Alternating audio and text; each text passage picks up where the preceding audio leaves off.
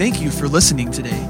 We hope that this message from God's Word will help you to grow in your knowledge of God and your relationship with Him. At Lucy Baptist Church, we are fully committed to loving God, loving people, and making disciples. Now, here's today's message. I invite you to turn this morning in your Bible to 2 Peter. 2 Peter chapter 1. We are now in our third week in the study of 2 Peter, a wonderful book in the Word of God. My admittedly first time to preach through the book. Uh, and uh, I'm really enjoying it. I trust you are as well.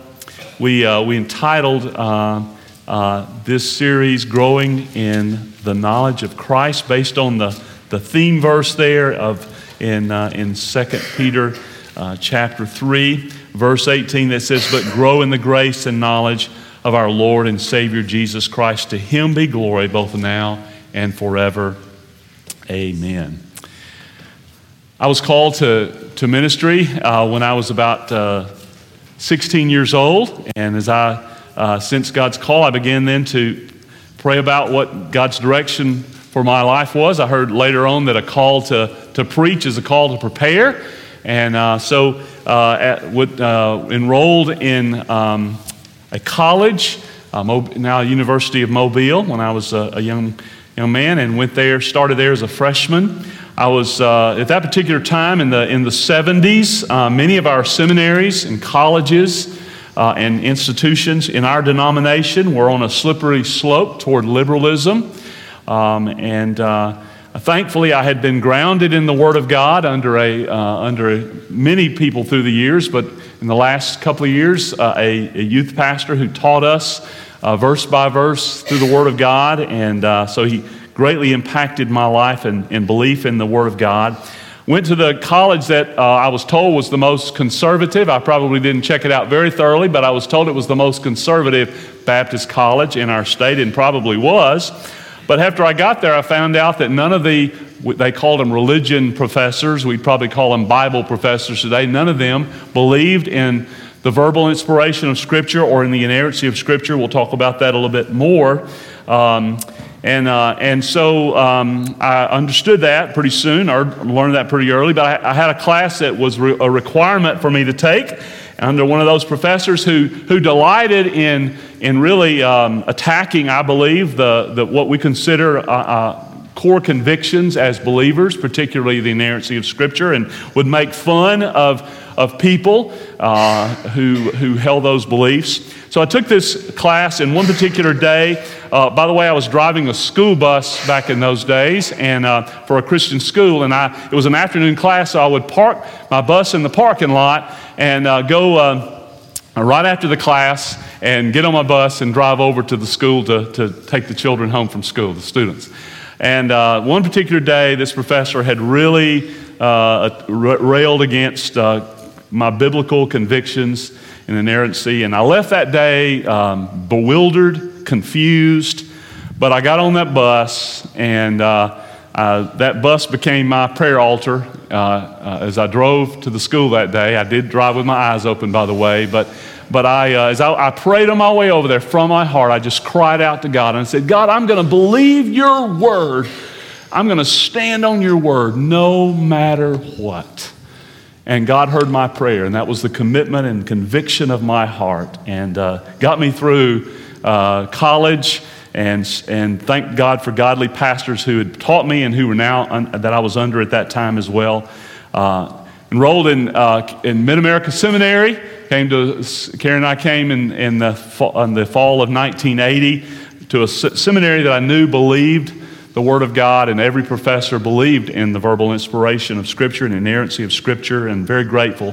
And that's how I got here. I was the only one in my graduating class, and it was to even announce that I was coming to Mid America was. Uh, uh, was, was uh, uh, sort of different. Uh, but, uh, but, nonetheless, I'm grateful that, that, that, God's done a work in our denomination, and, uh, and that I believe today we can say, for the most part, our, our, our colleges, our seminaries, our, our institutions have returned to the foundation of belief in uh, the inerrancy of the Word of God, including that college that I attended. I'm grateful. Later on, the, the, professor, the two of the professors at that same school were Mid America graduates. So God had done a, had obviously done a turnaround there and has continued to do so. But, but I, I just am reminded that that uh, it shows us how important that we must always fight against the drift away from the Word of God. Um, and uh, Peter in this, in this book is largely writing to confront the false teachers. In, uh, in first, first Peter, he's dealing with outside issues, but now in Second Peter, dealing with inside false teachers who had risen up within the churches. Uh, false cults and even movements which rise up in the church are often built on portions of Scripture that are wrongly uh, interpreted, taken out of context. Uh, they are generally experiential rather than biblically based. And in verses 1 through 11, uh, that we've already seen, he's describing really our experience in Christ, but then he points uh, in this passage today um, uh, that on which uh, all experience must be based, the authoritative Word of God. So, with that introduction, let me invite you, with your Bibles open, to 2 Peter chapter 1. We're going to begin reading with verse 12. I would invite you, if you will, please, to, to stand with me as we read the Word of God together.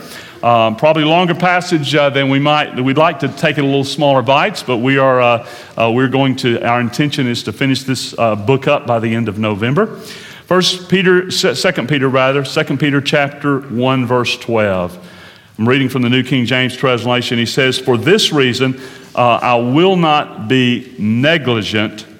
To remind you always of these things, though you know and are established in the present truth. Yes, I think it right, as long as I am in this tent, to stir you up by reminding you, knowing that shortly I must put off my tent, just as our Lord Jesus Christ showed me. Moreover, I will be careful to ensure that you always have a reminder of these things after my decease. For we did not follow cunningly devised fables when we made known to you the power and coming of our Lord Jesus Christ, but were eyewitnesses of his majesty. For he received from God the Father honor and glory when such a voice came to him from the excellent glory. This is my beloved Son, in whom I am well pleased. And we heard this voice which came from heaven when we with him on the holy were with him on the holy mountain. And so we have the prophetic word confirmed, which you do well to heed as a light that shines in a dark place until the day dawns and the morning star rises in your hearts. Knowing that knowing this first that no prophecy of scripture is of any private interpretation. For prophecy never came by the will of man, but holy men of God spoke as they were moved by the Holy Spirit. And from this passage today, I'll bring a message entitled, God is Speaking. Are you listening? Let's pray together. Thank you, Father, for your precious word. Thank you, Lord, for this opportunity to worship today together. We do so, Lord, even in our worship, Lord, based upon the Word of God, based upon obedience to the Word of God. We've opened our time together by reading the Word of God. And Father, we thank you for your precious, inerrant Word. We thank you, Lord, that uh, you've not only given us the Word of God, preserved the Word of God, but Lord, you've given us the indwelling Holy Spirit to be our resident teacher.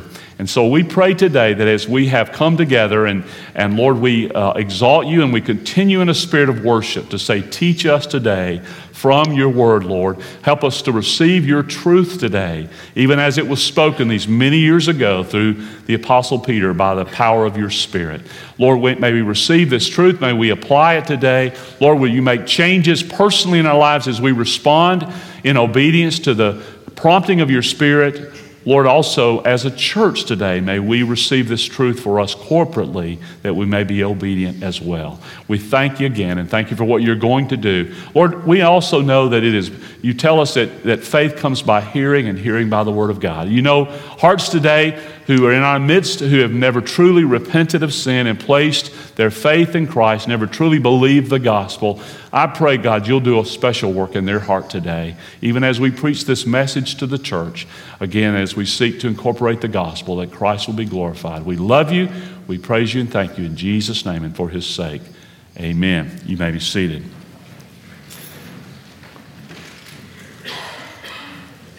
Peter speaks from these, these words, as we've said from, in this passage, uh, concerning the Word of God. And again, God is speaking. God speaks to us in many ways. Chiefly, Hebrews says He's spoken to us through His Son. But He continues to speak to us through the Word of God. And I want you to consider at least three things from this passage today that relate to what God's Word does in our hearts and lives individually and, and, and as believers, but also as His church. First of all, notice that God's Word stirs us to holy living by reminding us of His truth. His Word stirs us to holy living by reminding us of His truth. In verses 12 to 15, we notice, first of all, that God reminds us through the Apostle Peter of, of our responsibility to each other. Uh, Peter starts there by saying that his purpose is not to teach them something new. Uh, and, and, and, and someone has said that, that no truth is new truth, and new truth is no truth. Uh, and so truth is, uh, uh, it, it, comes from God. And, and really, if someone says, I have a new truth, well, uh, that's, that's really not true because truth is already established in the Word of God.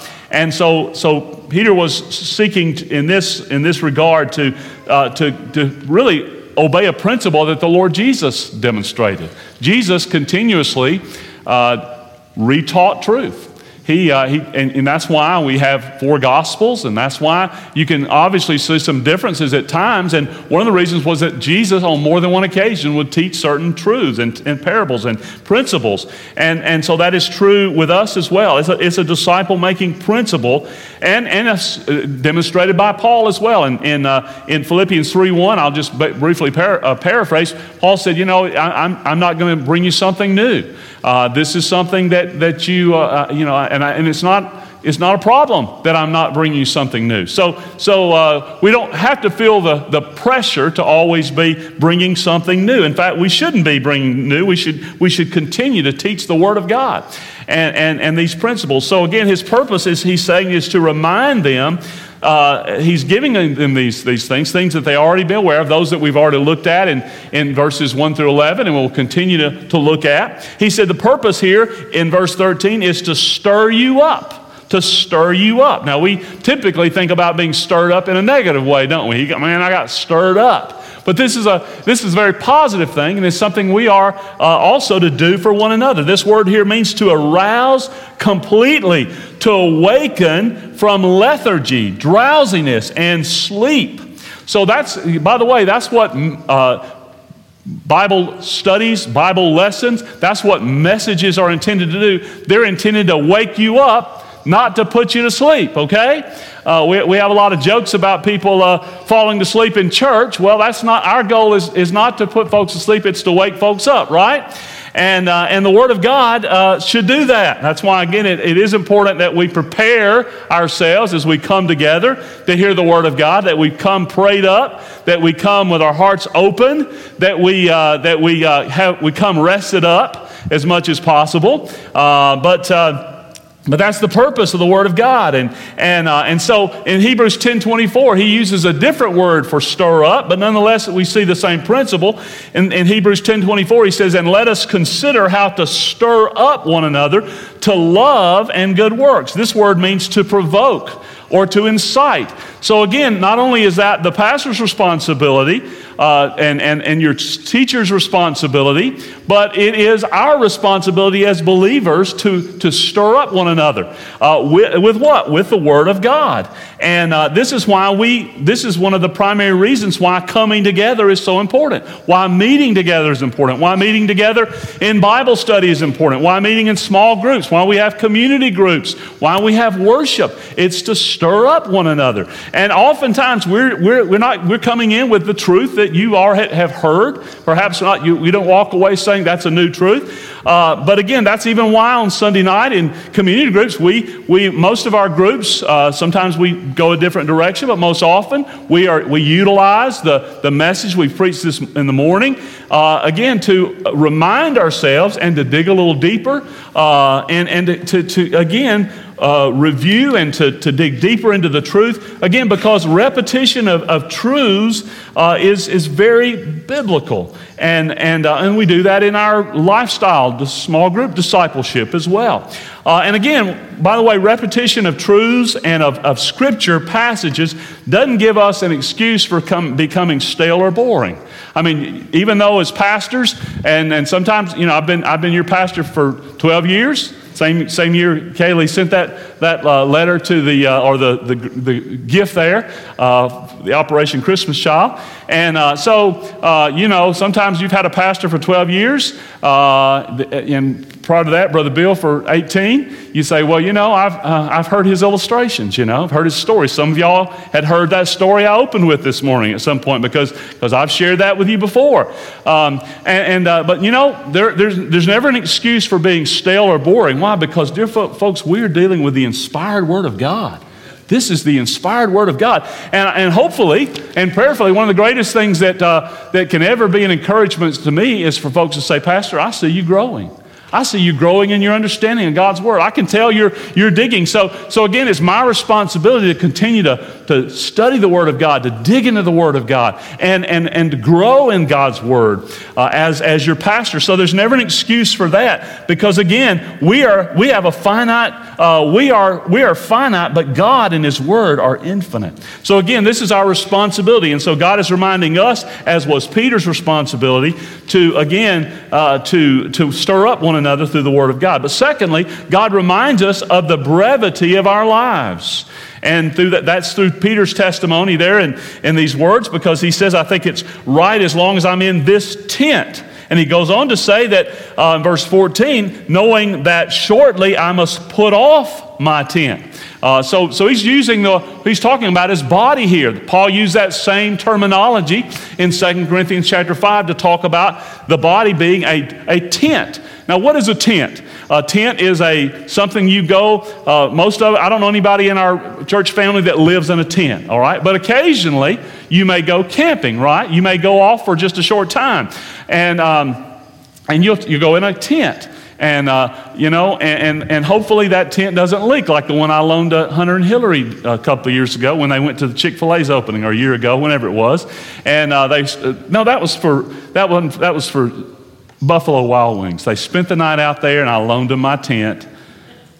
But like the, but it leaked during the night. They had to go get a giant tarp. So that's that's that shows you it's temporary, right? It was a temporary dwelling place. It did fine in the dry, of course, no problem then. But but like but these bodies, like that tent, wears out, doesn't it? And so that's the that's what why God uses that kind of terminology to help us realize it's a temporary place. And so Peter is using this testimony. He said, Look, you know, I, I don't have much time. Jesus has already shown me that my departure is going to be soon. Now, Jesus doesn't show us all that. We can, we can see the signs, can't we? We can see the bodies aging. We can see the illness perhaps increasing. We can feel the aches and pains getting more. Those can be indications. But the, but the Lord has shown Peter that his time, his departure to go and be with the Lord is going to be soon. And so, again, even in that, he wasn't thinking so much about, you know, uh, his 401k if he'd had them back in those days, or, but he's really thinking about people and how he can use the most of his opportunity to invest truth to remind them of these truths. And, and again, folks, that ought to be our, our desire as well. Uh, he wanted to make one more deposit of the Word of God into their lives, the, the Word of God reminders into their life accounts, if you will. So that causes a, a good question to ask ourselves Are you leaving more to your family and, and maybe even your brothers and sisters in Christ? Are you leaving more than just financial wealth? Are you leaving biblical investments in the lives of your family? Are you leaving in their hearts and lives a, a biblical investment of truth that is backed up by a godly life? I was reading this morning in, in, in, in Matthew, and Jesus said uh, to, about the scribes, He said, Now, you know, listen to what these guys say. They sit in the seat of Moses, they're teaching you the Word of God, but don't follow their lives. Well, do you not only have a, a, a, a, pattern of investing the Word of God, but are you backing that up by a transformed life? That's the kind of investment that Peter was making into the lives of these. And, and, and again, that is our responsibility. And we're to stir one another up by reminding one another, uh, and those in the, in the area of our influence, reminding them of truth. Uh, secondly, God's word continuously glorifies the Lord Jesus Christ. God's word continuously glorifies the Lord Jesus Christ. Verses 16 to 18, um, uh, you know, because Jesus uh, certainly demonstrated that. He taught that. The Word of God teaches that Jesus, as hunters pray today, he's the, he's the center of the Word of God. He is what the Word of God is all about. Jesus said in John 5 39, You search the Scriptures because you think that in them you have eternal life, and it is they that bear witness about me. Jesus said, you, are in the Word all the time to, to the scribes and the, the Pharisees. You're in the Word all the time. But he said, they're the ones that bear witness to me. They're, the Word of God is about me, Jesus said. And, and, and this is certainly borne out in what Peter's teaching here. First of all, notice that his majesty is declared by his followers. Again, there he said, We didn't follow cunningly devised fables or ESV says cleverly devised myths. What was he saying? We, we didn't just come to you with made up stories. These weren't just made up stories. Uh, they, the false teachers were obviously uh, teaching that what uh, what the, the disciples, what Peter had taught, and others who founded these local churches, what they were teaching was just really made up stories. They were fictitious stories. He says, No, the gospel is true. The gospel is real. We were, he says, we were eyewitnesses of his majesty. The word majesty can be translated splendor or magnificence. And that includes certainly all of Jesus' sinless life uh, all the way back to, to his virgin conception and birth, uh, his, uh, his, his miracles, his atoning death, his, his, his authoritative teaching, of course, his, his bodily resurrection, his 40 days of post resurrection appearances in which he, he promised um, uh, the coming of the Holy Spirit to empower the church, and he promised, he, he gave the, the Great Commission, he promised his return but also he, he ascended back to heaven. It included all those things. But, but Peter calls uh, attention, especially here in, in verse 18, to one event in the, in the life of the Lord Jesus. We saw it not long ago in our, in our preaching through the Gospel of Luke. And, and we know it uh, as the transfiguration that took place on what is now called the Mount of Transfiguration, some to believe to be Mount Hermon. But, uh, but nonetheless, it was that time when Jesus uh, appeared there to, uh, with, he was with uh, James and John and Peter, and appearing with him, of course, were Moses and Elijah. And he appeared to them in his glorified state, what, he what they would have seen had they seen him in heaven, and, and what we will see when we do see him in heaven. And, and so, but, but all Matthew, Mark, and Luke uh, record this event. John said, uh, in John 1.14, and, we, and the Word became flesh and dwelt among us, and we have seen His glory.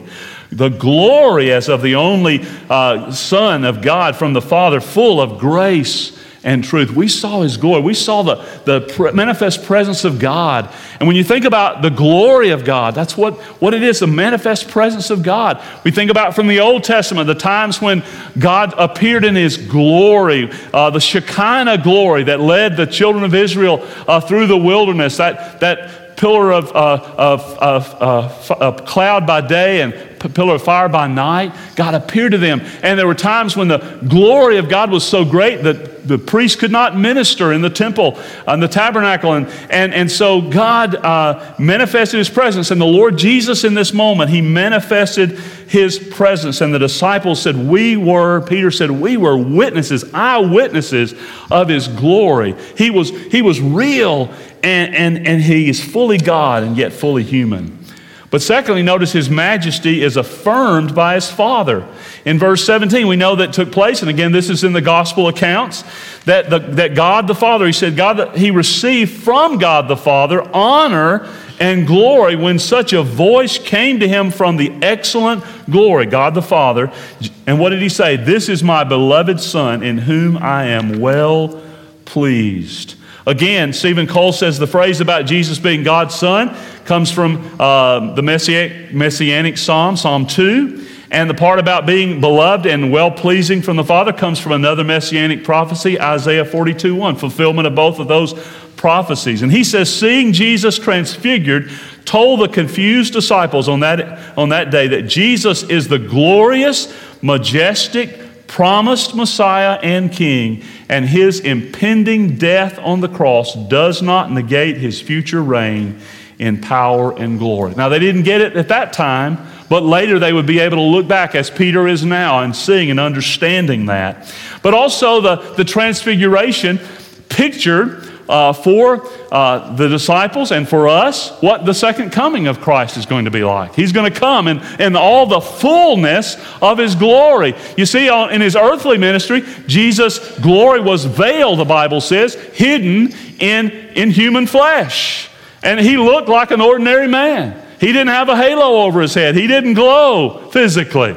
Uh, any of those kinds of things that people may, may try to conjure up, so to speak. But Jesus was fully human. But when he comes again in, in his second coming, he's going to come in all the fullness of his glory. And people are going to recognize and understand who he is in, uh, in regard because of the fullness of his, of his glory. So, again, the transfiguration also affirmed the truth of scriptures because, again, Moses was present, Moses representing the law of God. And the, and the Bible will say, we'll see, that, that all of the law of God points toward Christ. And we can find Jesus as we study the law of God. Elijah representing the prophets. All the prophets speak of the Lord Jesus. So, again, this, this too is an affirmation of the scripture, of the Word of God. Both were witnesses to the Lord Jesus. I look forward when we get back into the Gospel of Luke, preaching that, that passage from from Luke um, 24 and, and on the road to Emmaus, one of my favorite passages in the Word of God, when Jesus appeared after the resurrection to the disciples. And, and at that point, his identity there was even hidden to these, these disciples. They weren't expecting Jesus to rise again. They were walking with him on the road and didn't realize even that it was him. But on that, on that road, the Bible says in Luke 24 27, and beginning with Moses, the books of law, and all the, all the prophets. He interpreted to them in all the scriptures the things concerning himself. Once again, the affirmation that all the Word of God is about Jesus. It's all pointing to him. And uh, Dr. Rogers used to say the Bible is a Him book. It's all about Him. He's on every page. So I encourage you, as you study and read through the Old Testament as well as the New, look for the Lord Jesus. He's there. He is there. I encourage you to study that with, with that understanding. And, and more and more, one of the exciting things about reading through the Scriptures, and we're about to finish up the end of December, our, our uh, reading through the Bible in two years. We'll be challenge you again to read through at least in two years. And, and, and the more you read it, the more you, you understand that that, the more you see Jesus there. And I encourage you and urge you uh, to do that. And so, again, God's word continuously glorifies the Lord Jesus Christ. But a third truth about God's word, and that is God's word is a perfect light for our dark world. God's word is a perfect light for our dark world. Beginning in verses um, 19 uh, to, uh, to 21 we see this. He, he speaks here in verse 19 of this prophetic word. And this really, I believe, is a reference to all of Scripture. Uh, and, and, uh, and Peter, in this word, he says in verse 19, and, and, and we have the prophetic word confirmed, uh, which, uh, which you do well to heed as a light that shines in a dark place until the day dawns and the morning star arises in your hearts. Uh, and again, Peter is not uh, indicating here, I believe, that, that, uh, that Old Testament prophecy is superior to their testimony because their testimony is now part of inspired New Testament scripture.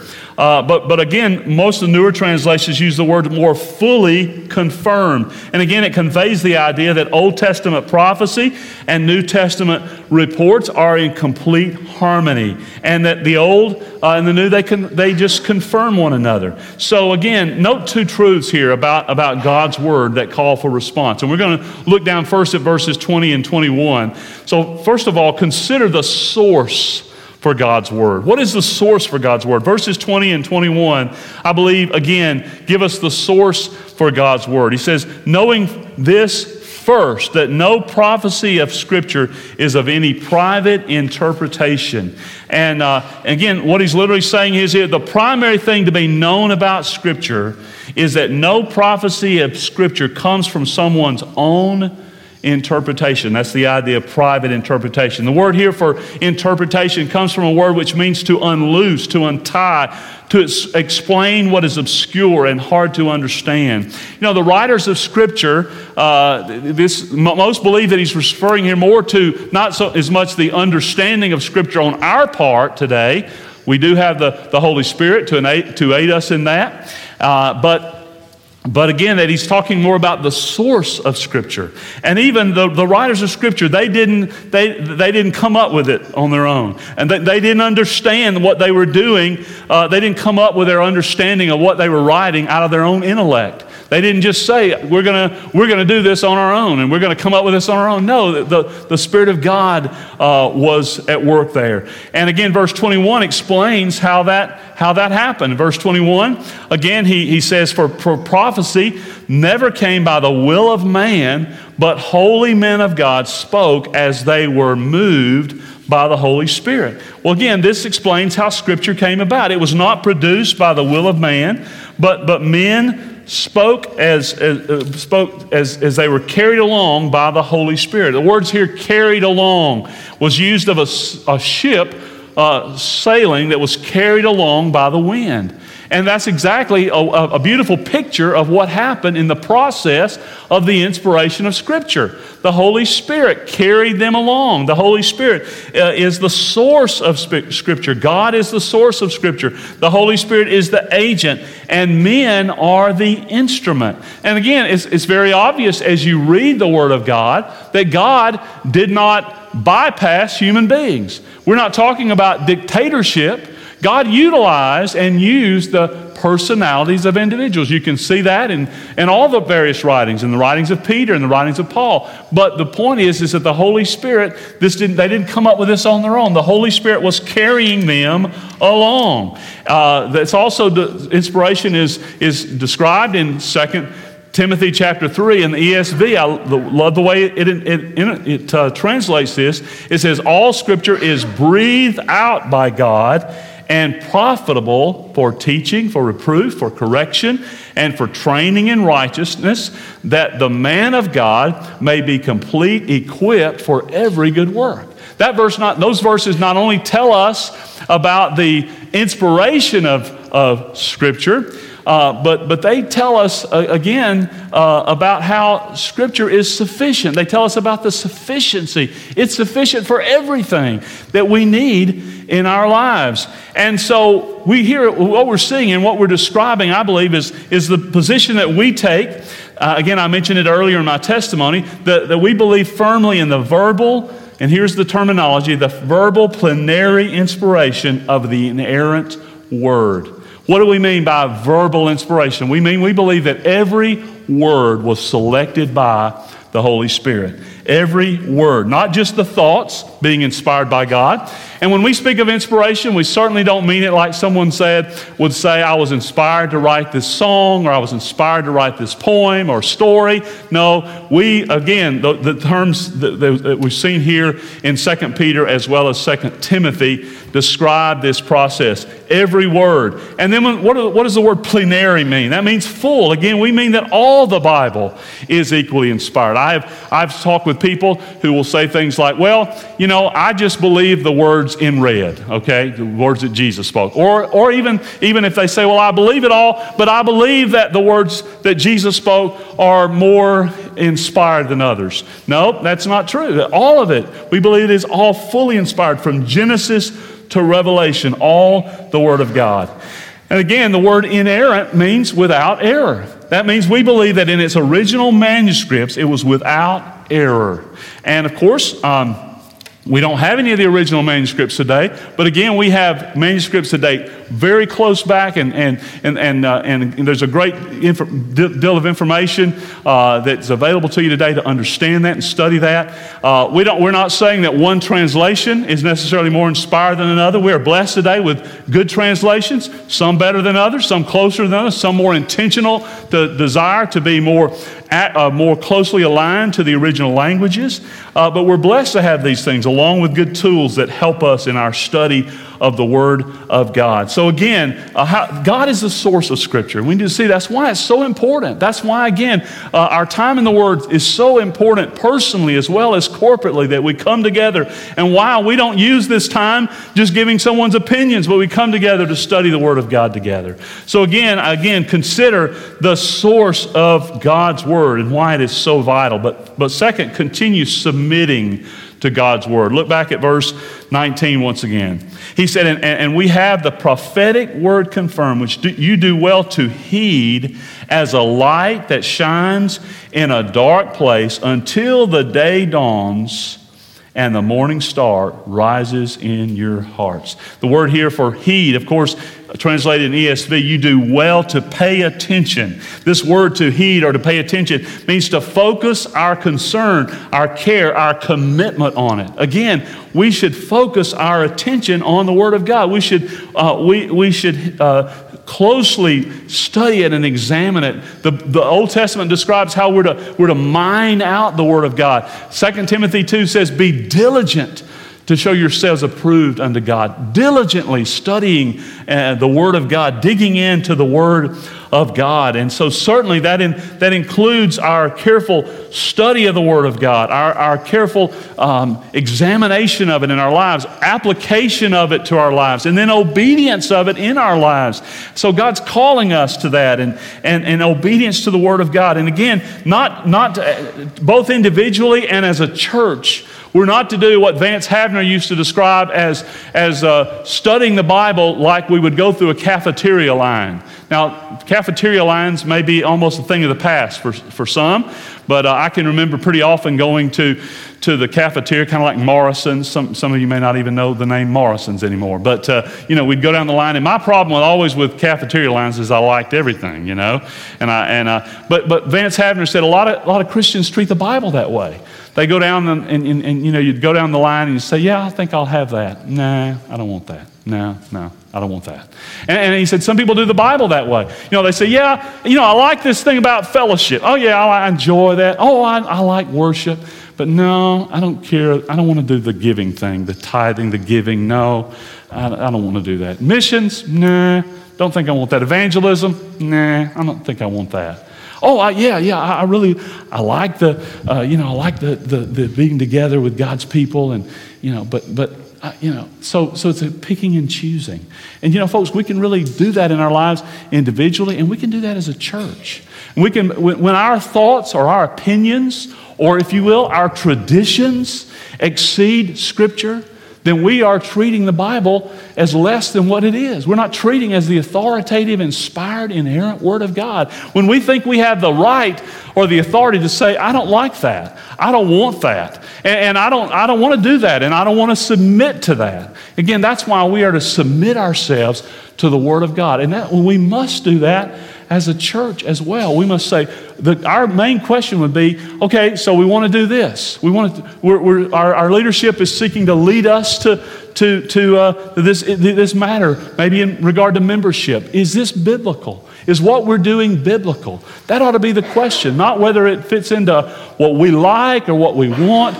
But, but is it biblical? Is it what the Word of God teaches?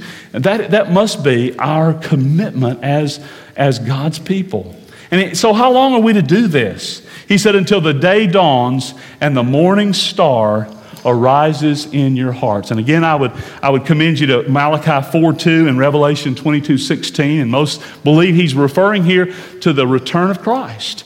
And these are references to, to the Lord Jesus and to his return. And so, how long are we to keep looking into the Word of God, submitting to the Word of God daily in God's Word, weekly as a church in God's Word, continuously learning and growing until Jesus comes? Until Jesus comes. And that's where we are. We're still in the great until right now. And that is why, again, and, and some of you have been believers a, lot, a whole lot longer than I have. But, it, you know, one of the things to me that just proves the, the, the, the uh, divine nature of the Word of God is that we never arrive at it. Amen?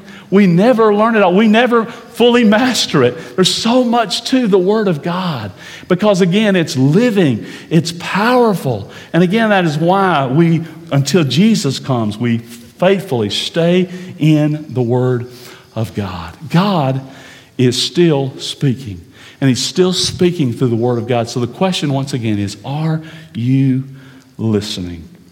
Philippians 2:16 in the New American Standard Translation says, "Holding fast the word of life." So in the day of Christ, Paul said, I will have reason to glory because I did not run in vain nor toil in vain. Paul had the same kind of heart that Peter did for the people he preached to, that he ministered to, that he had led to Christ, that he had discipled, that they might, that they might stay faithful, holding fast to the Word of God as it's translated there in, in a number of the newer translations.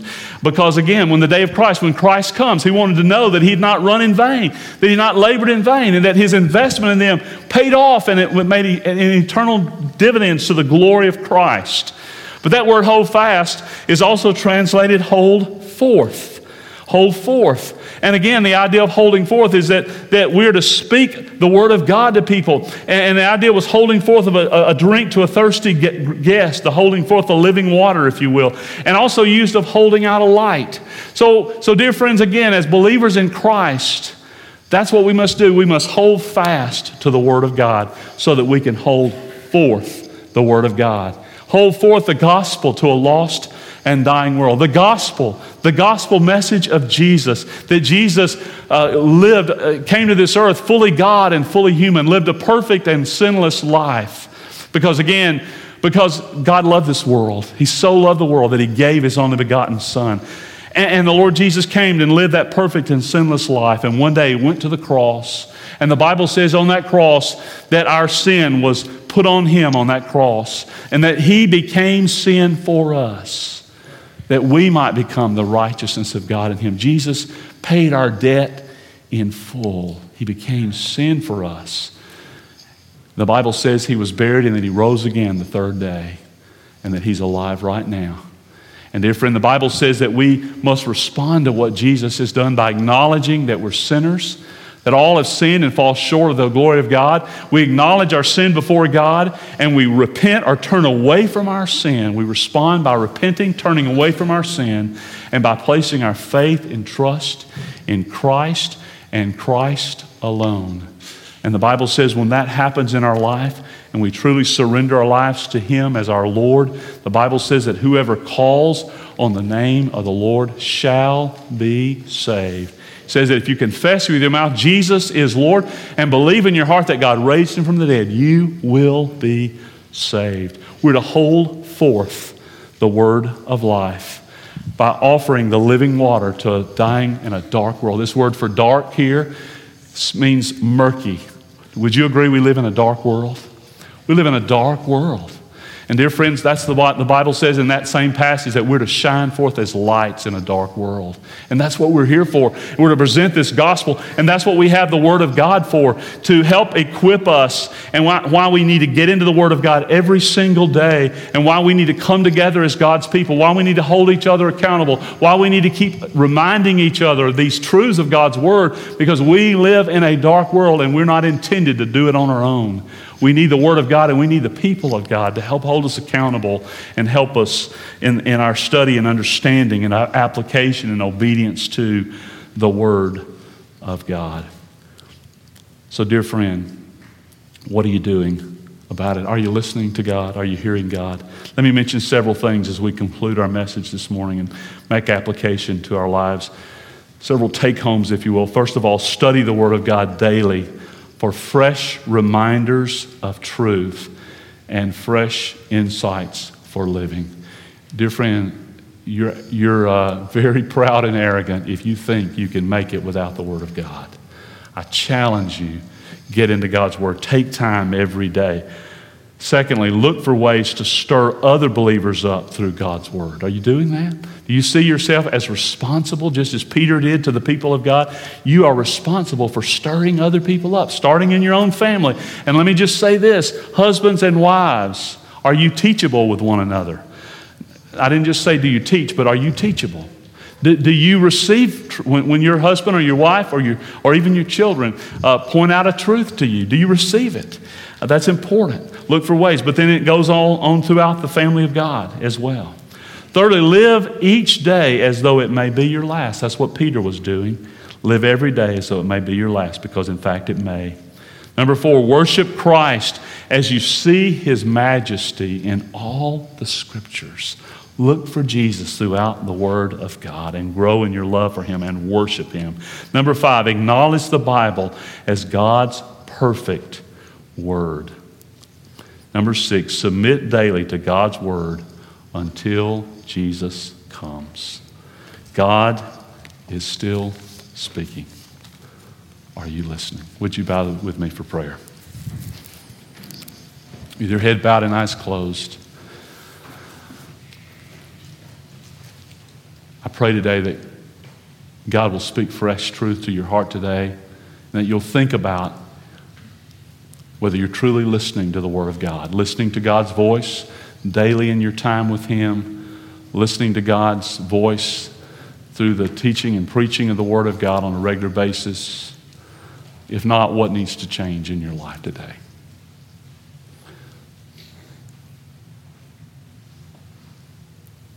if you don't understand the Word of God or you have no interest in the Word of God, then I would challenge you to truly examine what you may call a relationship with Christ. Because you see, when you come to know Christ as your Lord and Savior, God puts within your heart a hunger for the Word of God. One of the ways you know you're God's child is you, you hunger for His Word, you desire His Word. So, dear friend, today, do you have certainty of a relationship with Christ? And if you have to say no or I don't know, then my prayer for you today is that God will awaken your heart to repent of your sin and place your faith and tr- trust in the Lord Jesus Christ. This is Pastor David Lawrence. Thank you for listening to this message. We pray that God used His Word in your life today. If you do not have a relationship with God, the Bible says you can as you turn from your sin Place your faith in Christ Jesus, his death for you on the cross, and his resurrection from the dead, and surrender your life to Jesus as Lord. We'd like to invite you to join us for worship. You can find information about the times and locations for all of our gatherings on our website at lucybaptist.com. If you have any questions or if we can minister to you in any way, please call us at 901 872 0623 or email us at info at lucybaptist.com.